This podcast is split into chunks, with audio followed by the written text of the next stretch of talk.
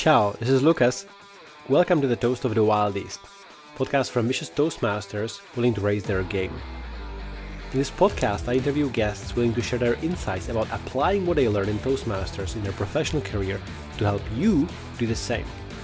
You get updates about new episodes and daily Toastmasters tips if you follow at ToastWild on Twitter, Facebook, and Instagram.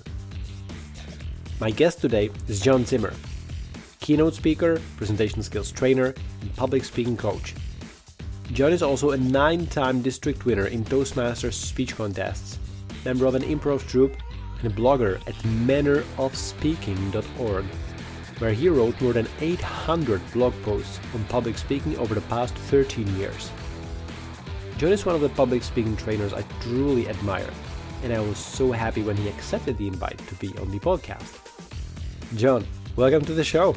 Lucas, great to be here. Thanks for having me. John, in the very beginning, I thought would be great if you give a hint to anybody who'd be listening to this. What was your process of switching from being a hobby speaker to being a professional speaker? I began my career as a lawyer in a big law firm in Toronto, Canada, where I'm from.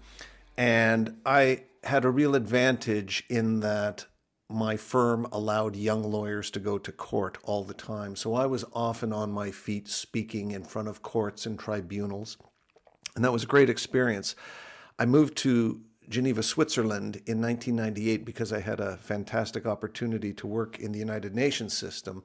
And over the course of a 17 year career there, I was again, as a lawyer, often speaking in meetings, at conferences, at big events. And along the way, I started getting asked by other people, you know, can you give me advice on this presentation? Can you give me advice on that presentation? And at one point I thought, you know, maybe I could make a living out of this because I enjoy speaking to people, with people. I enjoy sharing ideas, being involved in big events. And what I did was, while I was still in the United Nations system, I started teaching at a few universities, a, couple of universities here in Switzerland, and that went well. And at one point, it was I think it was 2013. I actually I actually tendered my resignation from the World Health Organization where I was at the time, and I wanted to make a go on my own. And they came back to me. The the WHO came back to me and they said, "Would you consider working part time?" And which was an unexpected surprise. And so I said yes. And we had an arrangement where I worked 50% of my time at the WHO and 50% of my time on my own. And I did that for one year. And it was it was a great opportunity because it gave me the chance to explore and try things out while at the same time having the stability of a regular salary. But at the end of a year, they wanted me to come back full time and I didn't want to go back full time. And I also realized that, as is the case with many things in life, if you want to really make an impact, you have to go all in. You can't do, I couldn't be 50% for an organization and 50% on my own because I wouldn't achieve what I was capable of achieving in either. So I made the jump in, I believe, my last day at the WHO was in 20 early 2015 and ever since then, I've been an independent public speaker. Mm-hmm. And looking back at it now, eight years later, how are you feeling about it? Oh, no regrets at all. In fact, I'm very glad with the jump that I made. Don't get me wrong, I miss my colleagues, my friends. That was a great aspect of working in the UN system. It's fascinating because you're working with people from all over the world. But the ability to be your own boss, the ability to choose the work that you want to do. There's there's nothing like it. And one of the things I love about being a professional speaker is that no two weeks are the same. This week, for example, I've had two online courses uh, that I've taught, and I've got the podcast with you, and I have something else online tomorrow. The week before, I was three days working in Barcelona, Spain, face to face with the client. Next week, I'll be doing something different. So there's this variety which keeps things interesting. Mm-hmm. And I, I guess you enjoy that. Oh, very much, very much. The only downside, the only uh-huh. downside uh-huh. is I get to work with so many terrific people, but yeah. sometimes it's only for two days, two, three days at a time, and it's very intense. And then we go away, and sometimes I don't see them for months or even years. And then our paths yeah. will cross again, and they'll say, mm-hmm. Hey, John. And I'll say, Hey, you. And I used to try, I used to try and, and, fake it that I knew the name without saying it. And then at one point I said, This is stupid. I would then I would just say, I'm sorry, remind me of your name. Uh-huh. I I I can understand that. And I know that with a couple of professional speakers like yourself, Florian, Olivia, and a couple of others, I can understand that you're exactly in that tricky situation. And that, that leads me also, you said that you were considering that to make making this switch in your career after your colleagues at work started asking you to help them with their presentations. I imagine that was already during the time where you were in Toastmasters and you were did you so okay, so did you gain your speaking experience in Toastmasters mainly, or was there something even before Toastmasters that got you interested in public speaking? It was before Toastmasters. As I said, being a lawyer and being in court a lot and being on my feet and having to construct an argument and having to speak persuasively to a court really got my interest going in public speaking. Having said that, I joined Toastmasters, I think it was the summer or the fall of 2007, so some time mm-hmm. ago. Mm-hmm. And what I liked about Toastmasters, besides the atmosphere and meeting people and the networking opportunity, was the fact that it's a real public speaking laboratory where you can test things and try things out. And I'm still a member these days, and when I when I speak with younger members, people who are just starting their public speaking journey, one of the things I tell them is when it comes to Toastmasters, don't try and be perfect. In fact, mm-hmm. what you should try and do is experiment. If there's something that you were hesitating doing in a presentation at work, try mm-hmm. it out here because this is where you can actually test things and see what works, what doesn't. Yeah, that, that that's true. And I think it's sometimes it's even a pity when people try to do template like speeches in Toastmasters. Sometimes I will see it even in contests. And what I admire about you and a couple of speeches I saw you deliver, never never live on, on district level, but um, I saw a couple of them in recording. And I think a couple of them were really brilliant. In partic- particular, my personal favorite is the one "Pay Attention," when you were introducing some, uh, let's say, reinvigorated Toastmasters education program. Would you? Of course, I will give link in the show notes to anybody who would like to watch it. But what what I'm curious about is, of course, if you could like briefly describe what that's about, maybe without giving away too many spoilers. But I was always, well, I always wanted to ask you. I mean, how did John come up with this stuff? That was one of the funnest speeches I did, if I remember correctly. That was in Bamberg and at the district conference, and it was the humorous speech contest. Uh, wait, let me just. Da, da, da, Yes, pay attention. Yes, that was with. Uh, this was where I made, I made a bit of a, bit of fun at at Toastmasters, just poking fun at the organization, and there it involves an impersonation of Arnold Schwarzenegger. I'll just say. I'll just leave it there and let people let people think what they will. In terms of how that idea came to me, it's funny, and and this is stepping back is just a general principle for speeches. Sometimes a speech comes so easily, and that was one of those speeches. The idea just popped into my head. What if what if Arnold Schwarzenegger, as the Terminator, were a Toastmaster? And the speech really it just it really wrote itself. I kid you not i probably had the basic text which did not change much from club to district. I probably had that in less than two hours. Mm-hmm. and it, it just it was just there. At the same time there have been other speeches that i've given both in toastmasters and outside of toastmasters where it was a real struggle to to knit ideas together to decide do I add this story, do I not add this story, going back and forth. So it it's really hit and miss. Sometimes speeches come quickly and sometimes they don't. When you were describing the the process or maybe the way how you are getting ideas what i think that very often in toastmasters we see the public speaking part or especially guest who comes to a meeting that they see okay there are people speaking on the stage but i believe there is a lot more that's under the surface what we see on the stage is just the tip of the iceberg and that most of the work is done in the preparation and i think anybody who ever tried to prepare a speech experienced that Mm, what I'm curious about is when you are preparing your speeches, how do you do it? Do we have a process for that, or is it? Are you waiting for a strike of inspiration? How do you write your speeches?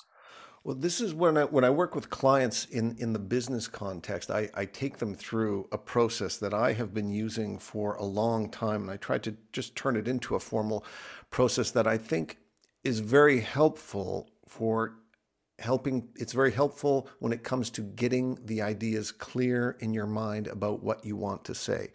So it's a four step process, and very quickly, step one involves thinking about the relationship between you and the subject, the audience and the subject, and then you and the audience. And you think about these three relationships and you make notes about each. The second step involves being very clear about the objective. Now, in a speech contest, clearly the objective is to win. Uh, it's certainly one of the objectives. But how people can apply this in their day to day work, when you're, you're delivering a presentation, ask yourself, what do I want the audience to do when I'm finished speaking? Do I want them to know something or do I want them to take some action, which is always the most powerful when you can move them to take some action? And if it's action that you want them to take, is there a simple first step that you can get them to do? It might be something as simple as open up your cell phones and diarize sometime next week to do whatever it is you're talking about. The third step is to be clear on the message. And for that part of the process, the challenge that I give to my clients is to write their entire speech or presentation out in a single sentence. And like we were just saying about speeches, sometimes the sentence comes easy and sometimes the sentence comes hard. But it's always worthwhile because once you know what the essence of your speech or presentation is, then as you build it with statistics or a story or an anecdote or whatever, just ask yourself, does it support the, the message?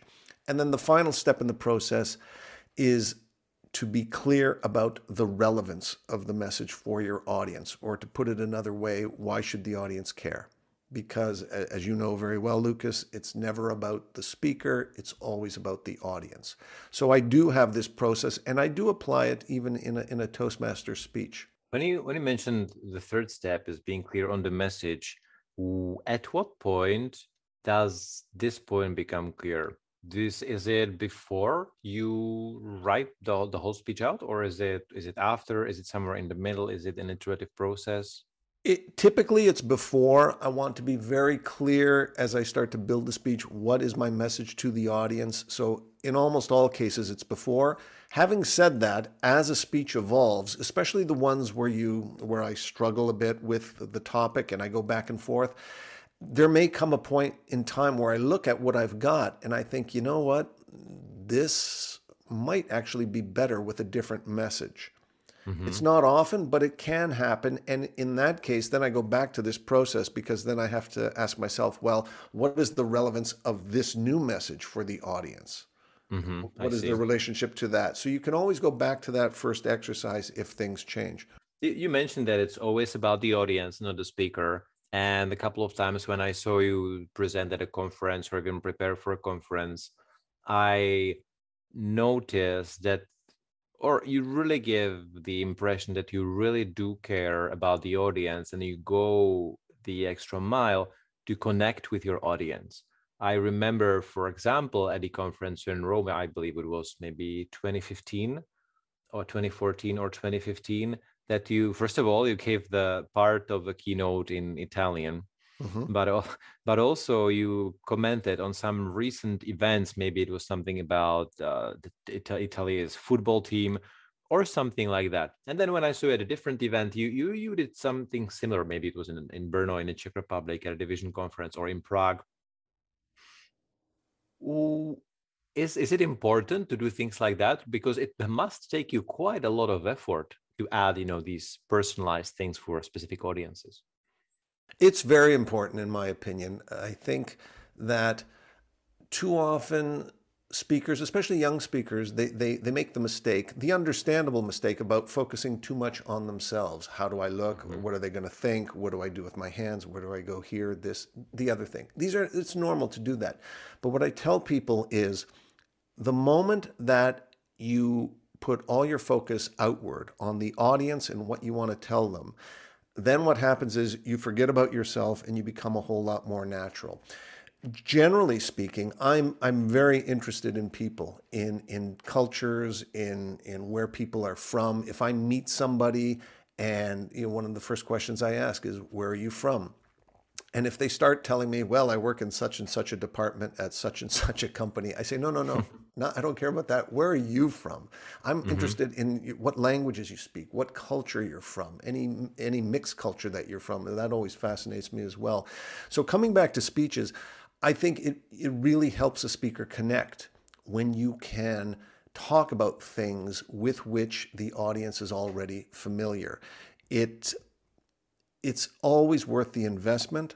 And I always tell, tell speakers that the three most important words that any speaker can say are I, you, and we. And each is different. But the word you or the concept of you is something that always gets the audience to lean forward a little bit. Because if I'm in the audience and the speaker says, Now I'm going to tell you, uh, you know, here's a way that you can do X. Well, mm-hmm. if she says that, she's talking about me and I'm interested in me. So I want to hear what she has to say. Mm-hmm. So this is an example of, of the power of very simple words. But beyond that, yes, I, I have no problem. It is work. It does take time to do the research, but I love it. I enjoy it a lot. And for me, it doesn't feel like work. I also learn, I always end up learning something new anyway. Mm-hmm.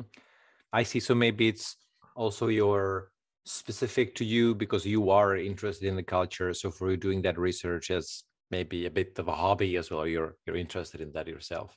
I think I think that's I think that's fair. I think you could say that and and maybe somebody who's like really narcissistic and takes selfies all the time then maybe they spend more time on put, putting the makeup on before the presentation. Yeah exactly. Fortunately I, I don't need a lot of makeup and a lot of makeup wouldn't help anyway so. It's yeah i mean it's, it's, it's good to know what are the what are the key um, elements to spend your time on when it comes to preparation. Um, when we shift our focus from just speaking and we stay with the topic of writing. You have a blog that's focused on public speaking. The address is mannerofspeaking.org. Am I right. saying it right? Yep. And uh, perfect. Uh, again, I, I, I will share the link in the notes. How did that idea come to you? That not just you should give presentations, that you should teach giving presentations, but you should also write about it. I began that blog in I believe it's 2009. So it's been going for some time. And I got into it because I had some friends who were blogging about completely different topics. And this whole idea about, oh, get a, have a blog and you can have a voice in the world and share things. And so I thought, okay, well, maybe I could do a blog. I like writing, I like playing with language. And I thought about a bunch of different things that I could write about. And to cut a long story short, I decided, well, why not talk about public speaking? And when I began this, when I began the process, I had no idea how long I was going to go for. Most blogs, and I read the statistic then, and I don't think much has changed. I think most blogs shut down after a month or two. And I thought, well, I'll just open up, uh, you know, I'll, I'll create a free blog on WordPress.com and I'll just start putting stuff out. And people started reading and people started engaging with it and people started interacting. And so I, I kept going. And at one point, maybe a year into the process, I thought, am I going to run out of things to say? And it's funny, you never run, there's always something to say. There's the, there's the old saying, there are no new stories, there are only new ways of telling the old stories. I think in some respects, it's the same when it comes to writing. There's always something happening that you can comment on, a speech to analyze. And I've really enjoyed it. I've, I've loved the process. I now have a self hosted uh, blog which involved a big transition from one platform to another, which was a lot of work. And I, in, in the process, I learned a lot about the technical side of blogging and the need to keep the site clean and clearing up broken links and things like that. But when it comes to the writing, I enjoy the process of putting my ideas down on paper or electronic paper in this case and putting them out into the world. I recognize at the same time that, and I think this is just an unfortunate byproduct of technology, that people, fewer and fewer people read extensively. We're on to the, the videos on YouTube, and I do have a YouTube channel, uh, the Instagram videos, this kind of thing. But then I remind myself it's a planet of 8 billion people, and there is no way I am ever going to reach all 8 billion or even a fraction of a fraction of a fraction of the 8 billion, but I don't have to. And this is the this is the thing. There are people out there who do read and who do enjoy this kind of content, and so I'm happy to put it out there for them. So, in other words, you're planning to stick to writing mainly instead of switching to recording videos of penguins on TikTok. I'd like I'd like to do both, and okay. I'd, I'd, like to do both. I find the videos I've got I've got maybe oh, 25 to 30 videos on my YouTube channel, and so people. Mm-hmm. If, here, here, here's a shameless plug. If you go to my channel oh, and mm-hmm. subscribe, mm-hmm. I'd greatly appreciate it.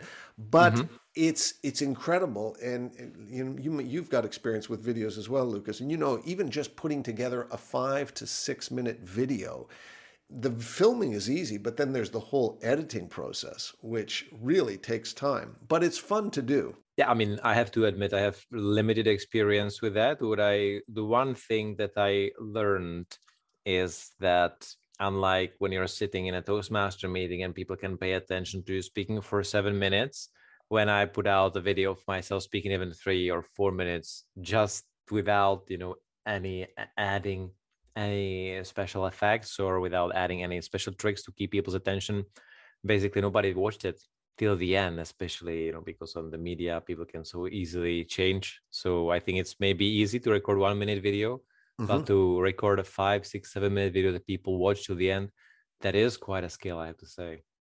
It is. And you know, you hit on the, the point that I was making earlier. Even when it comes to videos, our attention span is dropping.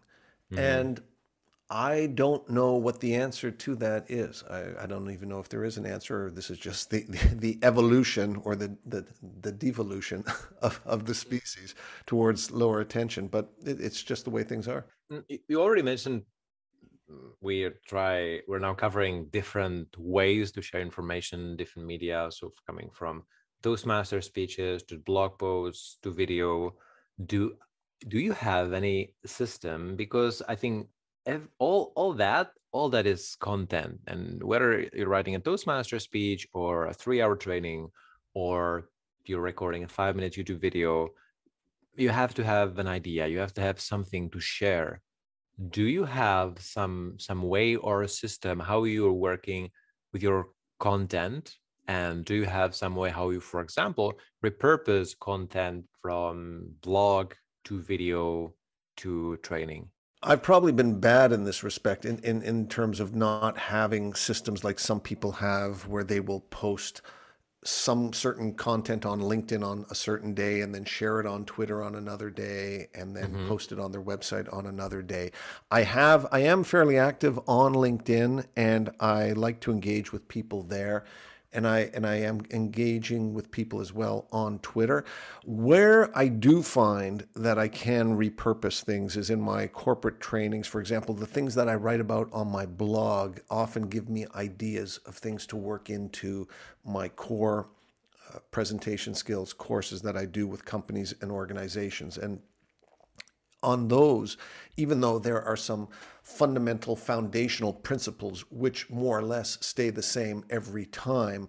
Mm-hmm. Nonetheless, every time before I go into a training, I look at everything I want to talk about. If I'm going to show slides, I look at every slide and I always change a few. I add something, I take something out, I adjust the order because it keeps it fresh for mm-hmm. me.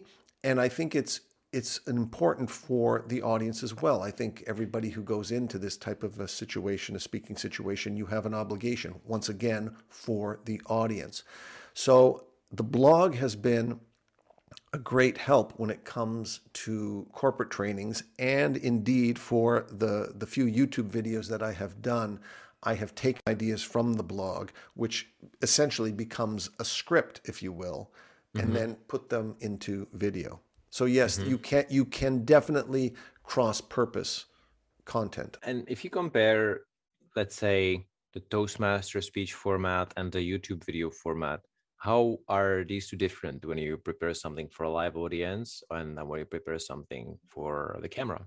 The biggest thing i learned about shooting videos is this. When i first started even for a three minute four minute video i felt i had to do it in one take one mm-hmm. fluid take and, and, and you, it was always it was always so frustrating. You'd get three minutes into the four minutes and you'd mess up and you'd go, "Oh damn!" and then you'd stop and you'd have yeah, to start again. It's, it's, it's these are bad habits of Toastmasters. No, I think maybe or maybe where, where that's where do you think it's coming from? I, I'm not sure. I think it's just this idea that because if it's maybe there's something in the back of my mind that if it's going to be in video for preserved for all time, I want to have it done well.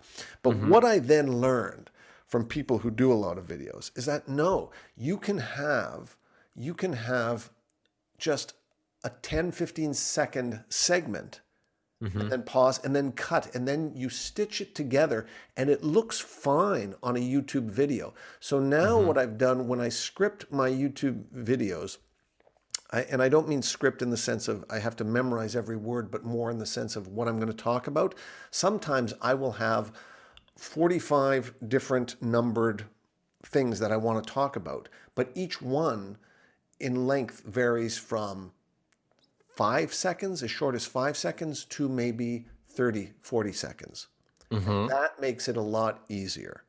So they are basically like tweets just said on a video. No, it's more in the sense that you have the whole script, but then I'm thinking about Am I going to be showing myself? Am I going to be speaking over another video that I'm showing uh-huh. in the uh-huh. corner? It's things uh-huh. like that. And this is where it, be- it, it, really is filmmaking in that mm-hmm. sense. Mm-hmm. Uh, it takes a lot of choreography. And that's where the time element becomes become the time element is significant, both in planning out how you're going to do it, then actually doing it, and then editing it, and finally uploading it. Do you think you'd be willing to share maybe as brief let's say a couple of steps? Let's imagine somebody listening to this and they want to put out their first youtube video they want to make it good. What are the steps they need to take. Let's say it's an experienced toastmaster but never recorded a video for youtube. What is they need to do? Well I, I don't know. I'm not sure that i'm the best one to give advice. However there are a few things that i can think of and these are things that I had would never have thought of before.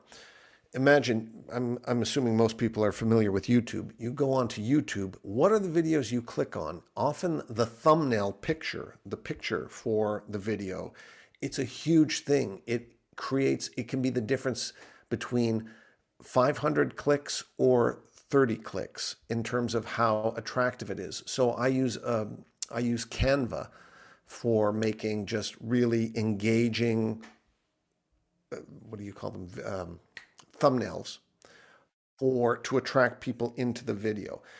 When it comes to the video itself, of course, things like you want good lighting, you want good sound, you want to practice all of these things.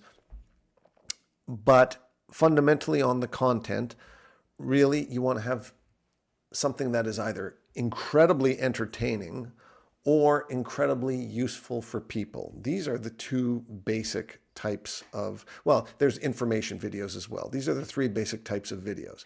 It's always a bit, it's mildly frustrating to me when you put a whole lot of effort into a good educational video to help people and you get maybe a thousand, a thousand views. And then somebody puts a video of their cat swimming for 10 seconds in the toilet and that's got 3 million. And that's just the way it is. But really thinking about what it is you want to share with the audience if you can if you're into the educational videos giving them something uh, concrete that they can take away and start applying that's these are things that that make a big difference and then of course i think the more you do it the more you become known and the more YouTube recognizes that you're doing videos. And then we get into the whole YouTube algorithm, which is a complete maze of, of rules and, and tips that people who do videos well know how to use. Mm, I see. Okay, but but maybe coming just a couple of steps, steps back now, because then you said, okay, so you have to have great idea, something very entertaining, and then so then you write out when it's going to be just you speaking. What are other things? Because let's say the basic thing is for five minutes you talk to the camera and that's what you post but that probably is not how you're doing it right there also you said there's some shots of something else also sure sometimes i try and inject a little humor i, I did a video that do you remember there was what is that series of movies with Liam Neeson, Taken? Somehow his, oh, yeah. da- his his daughter always seems to he he's like the top spy in the world, but yet his daughter keeps getting kidnapped over and over and over. Yeah. But, but and there's that great line. What does he says? I, I will find you. No, I, I will look for you. I will find you, and I will kill you. mm-hmm. And and so that I use that uh, short clip in a video. And so I had to think, when am I going to insert that?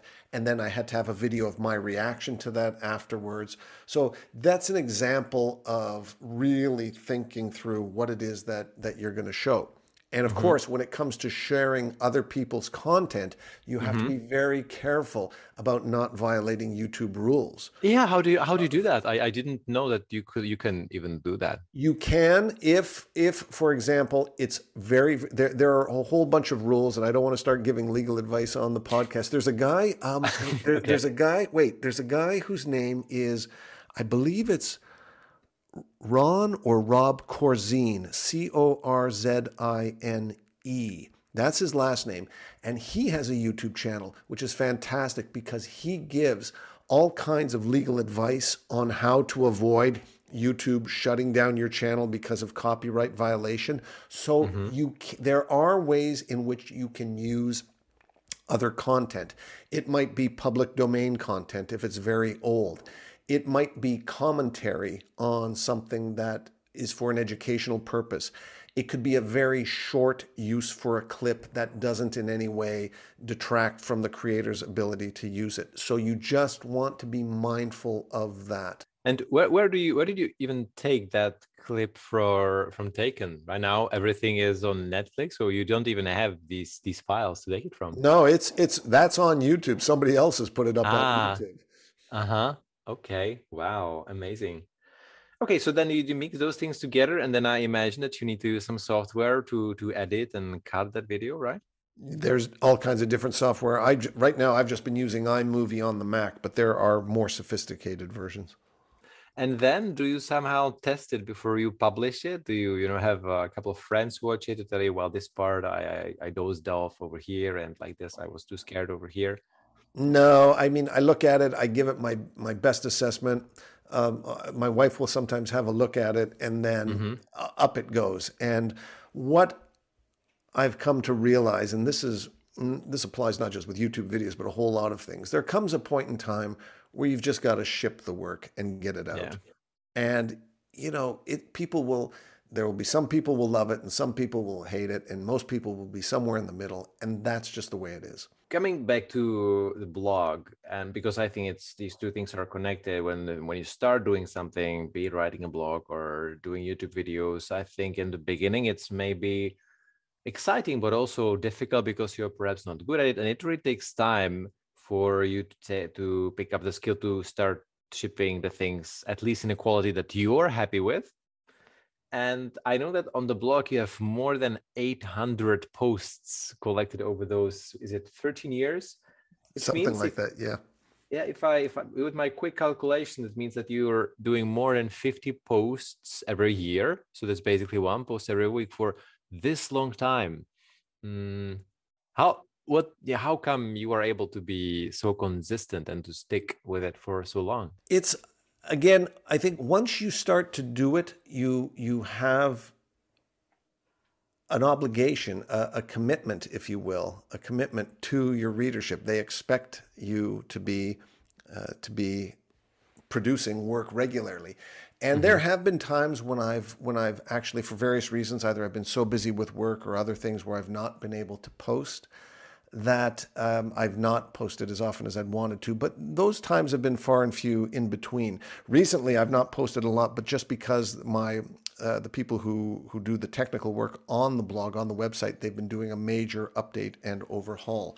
But I always get excited when it comes to writing a post because I think it's another. I always think it's another way to connect with the audience and uh, to share something with them. One of the one of the things that I that I thought of as I was doing the posts was over the years was to mix up the the types of posts. So sometimes mm-hmm. I will have very long, very detailed analyses of of speeches, and then other times I might just have a very short post with a quote from somebody mm-hmm. famous that relates to public speaking. And I think it gives readers this nice variety. Sometimes they want something longer, sometimes they want something shorter. So these are a couple of things that I've done. Mm-hmm. And I mean, even with the quotes, it looks quite impressive. I think one of the last one is is it quote number 344. So that's quite quite a lot of quotes of public speaking that you collected over the years. Yeah, and it's they're not all related to public speaking per se. How eh, they're not about public speaking per se, but they all have some relationship to it if you step back and think about it. And that's the end of the first part. So there's something I was thinking about. Should I cut it here or should I leave the whole interview with John in one piece? And I decided to cut it uh, in order to give you more space to reflect because I believe there was a lot of interesting content already.